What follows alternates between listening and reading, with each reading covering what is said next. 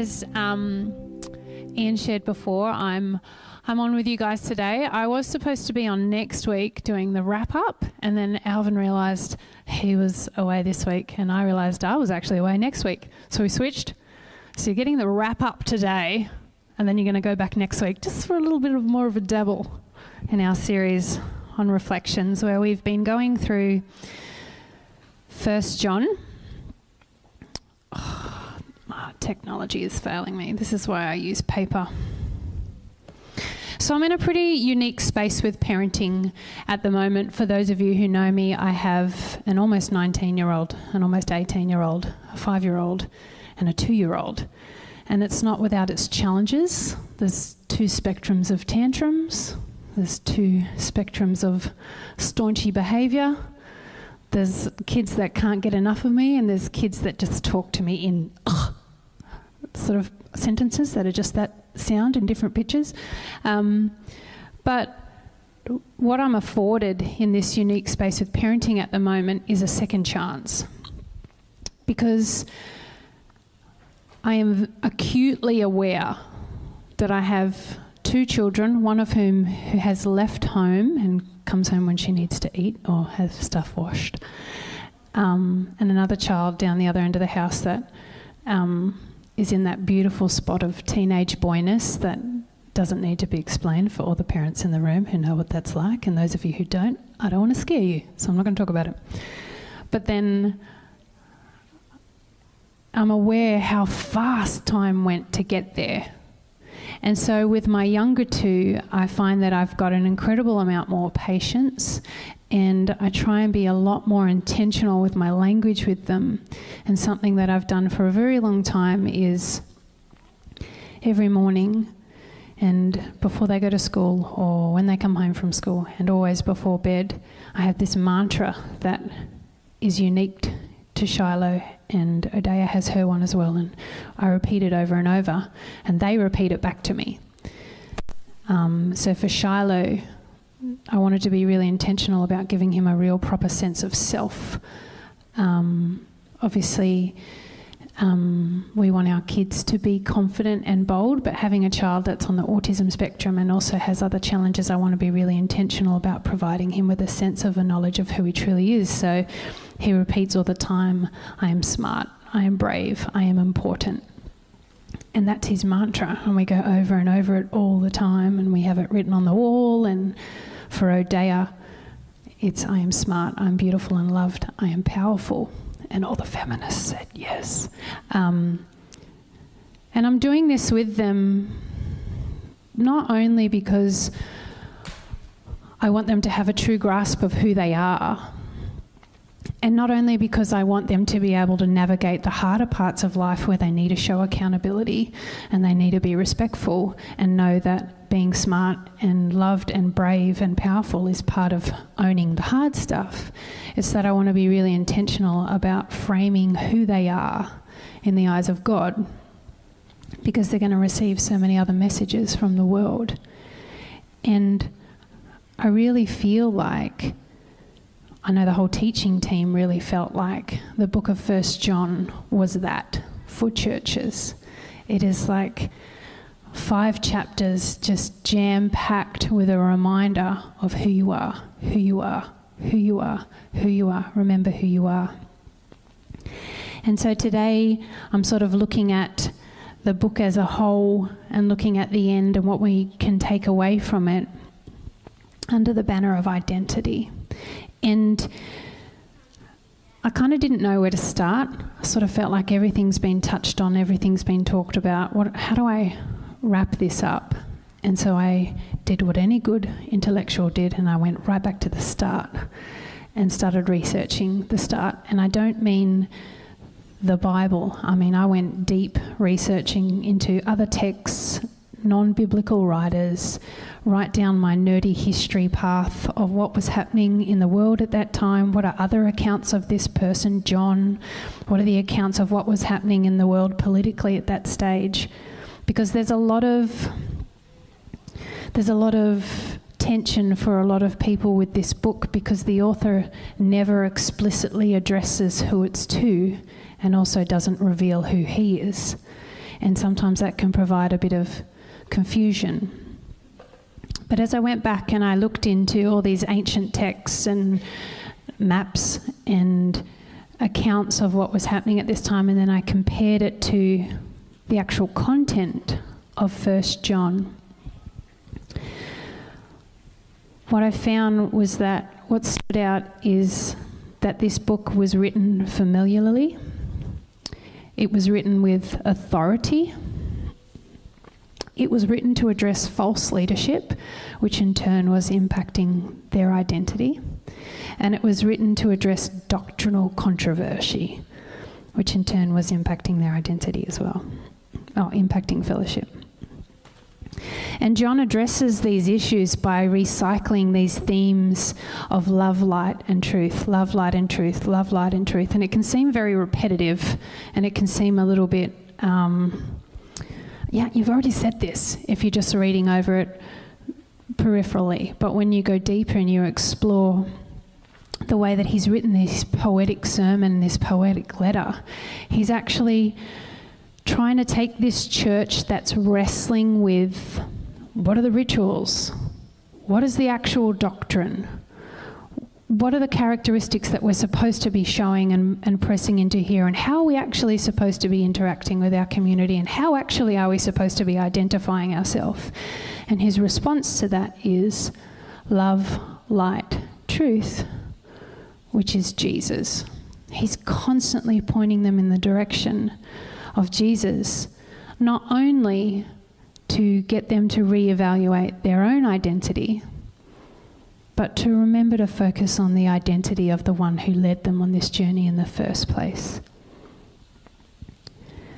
So when we look at God, when we look at Jesus and the Gospels, this embodiment of light, love, and truth, and we explore Him We've got a few key things that really stand out about what Jesus asked of people or told people was going to happen or revealed about himself if they were going to choose to follow him. And the first one was this that he asked people to be humble. If you're going to follow me, you're going to have to show up with humility. It's got to be about more than yourself. And there's many places throughout the gospel where he explores that, but in Luke he says you know, he quotes that if anyone comes to him, they have to deny himself and pick up the cross, which my experience in, in conservative communities is a real march into that martyr beat. But I don't actually believe that that's what Jesus is saying. He's saying, You want to align yourself with me? You've got to be willing to give, you've got to be willing to serve, you've got to be willing to live outside of your own desires for the betterment of other people. And then he says to people, if you're going to follow me, if you want to be me, buckle up.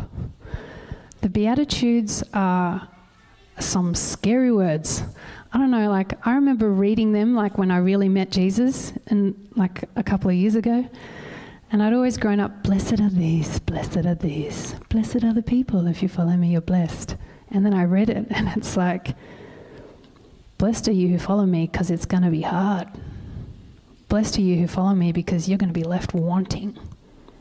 Blessed are you who follow me because you're going to go without. Blessed are you who follow me because you're going to have a heart for social justice and a real steep uphill battle.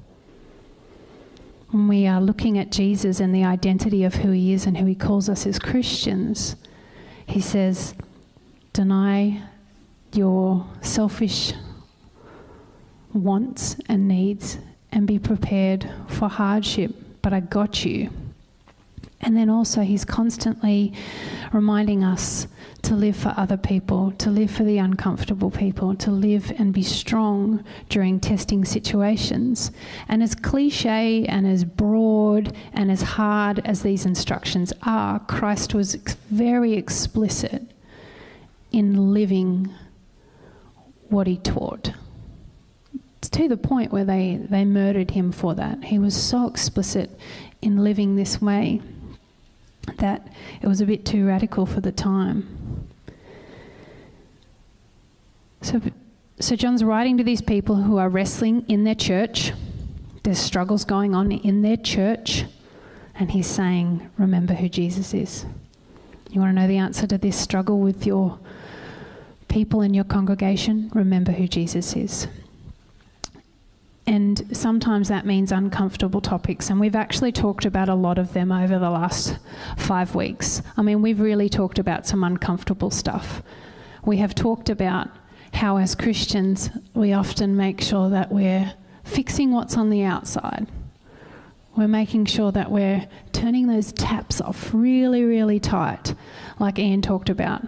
But our pipes are just totally broken as a church, we've got to be aware that we can't just be working on the peripheral stuff. We've got to do the hard stuff and the wrestle. It's a tussle. We've talked about sin, and I don't know about you, but as soon as sin comes up, I get incredibly defensive because I want to justify the things that I do that maybe in my gut I know I shouldn't be doing or that people have told me are wrong, but I don't believe that I've had that conviction. And it's a really hard topic, but we've done it and we've wrestled, and it's been delivered in a really beautiful way by Kim a couple of times. We've talked about how to love people in our church that are really hard to love, and that is a reality for every single church on the planet since churches began. And I'm getting some nods because people are hard. I'm hard.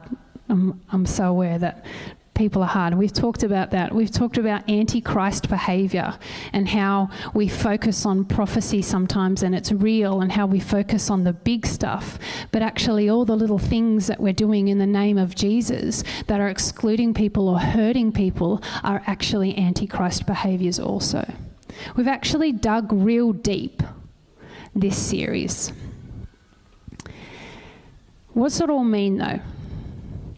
Like, is this going to be another series where we're like, yeah, remember we talked about that cool stuff? I wonder what they're doing next. Will they use any cool props? What song are they going to do with that next series? What's the point? What are we doing when we dig deep? Do we want to be brave and go deeper and work on the stuff that's coming out of this book? I don't know about you, but after the toilet bowl year of 2020, I am willing to put in anything for 2021 to be better. I want to go deep with what we've learnt. Constantly throughout the book of First John, we have two words that, that come up constantly know, as in K N O W, and truth.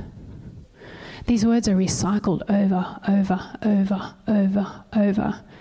And when we look at what he's talking about and sharing in these sermons, it's very, very evident that regardless of whether there's controversy over who wrote it and who's receiving it, there's this message of if you are wrestling in your church, you need to know the truth.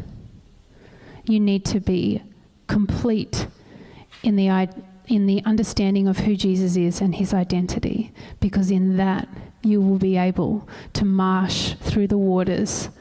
That is the difficulty that arises when we have a community of believers coming together.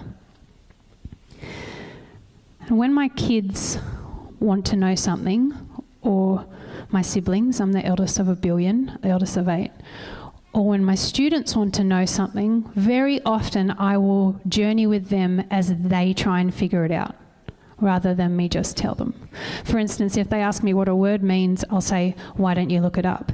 And for the young kids listening or in the room, when dinosaurs was around, we did that by opening the dictionary, which was a very large book, and we would have to go and find the word and we'd read it out loud.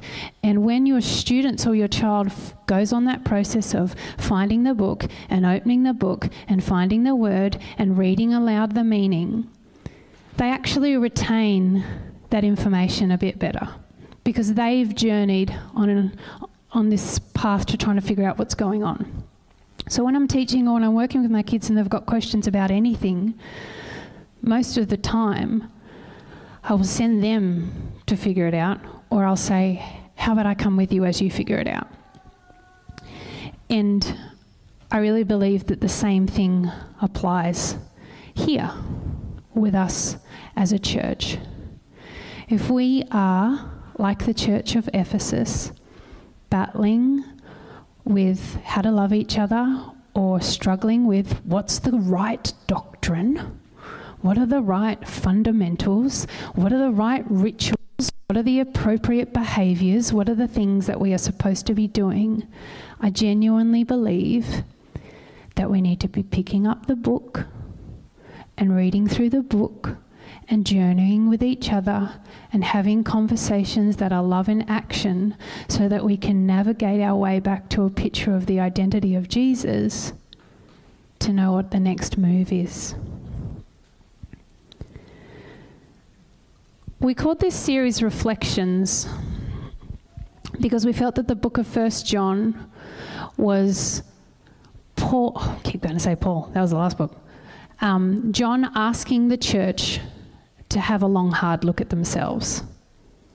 You've got these problems going on, but you need to have a look at yourself and see what you've got to own in this. See what you need to change. See how you've moved away from the truth and correct. He's asking the church to hold up a mirror and start to really address who they are, who their identity is in, and how that identity matches up beside a knowledge of who Christ calls us to be in Him. Now, looking in a mirror is really easy to do when you know you're looking good. Yes? Got my hair done this week. I'm sitting in front of the mirror for like four, four hours. I got my hair me now. Every mirror or reflection I've walked past all week, I'm like, yeah, so good. But when you're not comfortable in yourself, or you've put on a few COVID carb weights, yes, or you're not loving how you feel, looking in a mirror is really hard. It's really hard. Harder than that is choosing to stand and identify what needs to change and then be committed to changing it so that your reflection reflects something back differently. It is easy to look when everything looks good. It is harder to look when you know you're going to see something you don't want to. It is even harder to choose to look and commit to changing your reflection. But that's what First John is. Are we going to choose to look not at each other? Oh, yeah, John, I got some stuff for you to work on. No, it's you know, or over here, I'd like you to work on this. It's are we individually, are we as a group that are going out into our community prepared to look at how we're doing things and align them with this picture of Jesus and then do the hard stuff so that we can keep navigating life? I've done this thing for years in my life where I write on a mirror. I write on my mirrors all the time. Um, not messages to my kids or loving messages to my husband, messages to myself. And sometimes these messages are things that I need to remember so that I stop going into my shame place. I'm really good at going right deep into anxiety and shame and feeling really terrible and bad, and I don't know whose fault it is, but it might as well be mine. That's my MO. So sometimes I have to write stuff to remind myself who I am as a child of God and that I can be kind to myself. Sometimes I write stuff on there because I am in a space where I need to start doing some booky, hard work.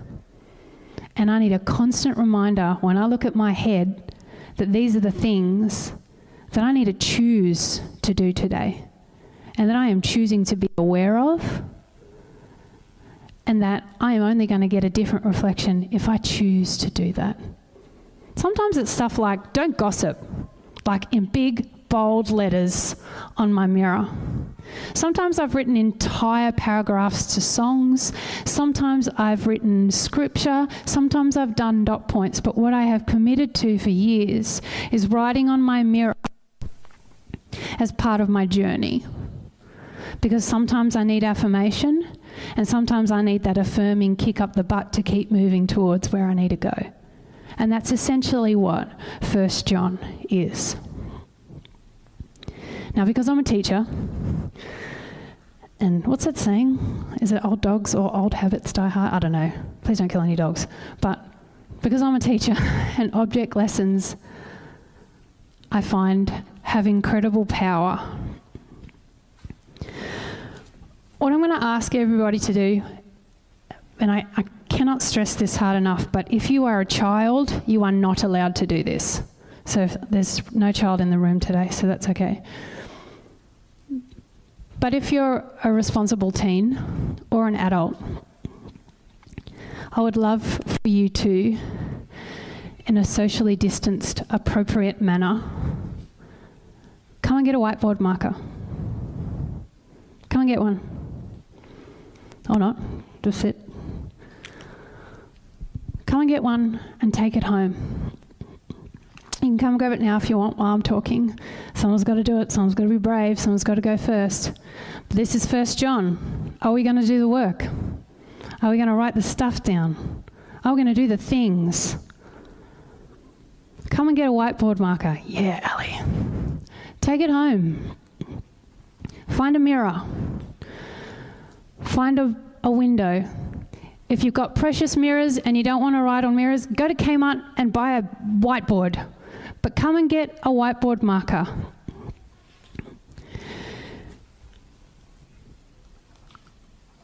Because if we're going to look at Jesus, if we're going to look at the identity of who he is and who we are in him, if we're going to wrap up this series on light, love, and truth, and how that leads us, how that's our fuel when it comes to being a functional group of believers, because that's church. Church isn't a sermon and, you know, three or four things in a building on whatever morning of the week that you choose to worship. Church is a group of people. Then we've got to really know who we are.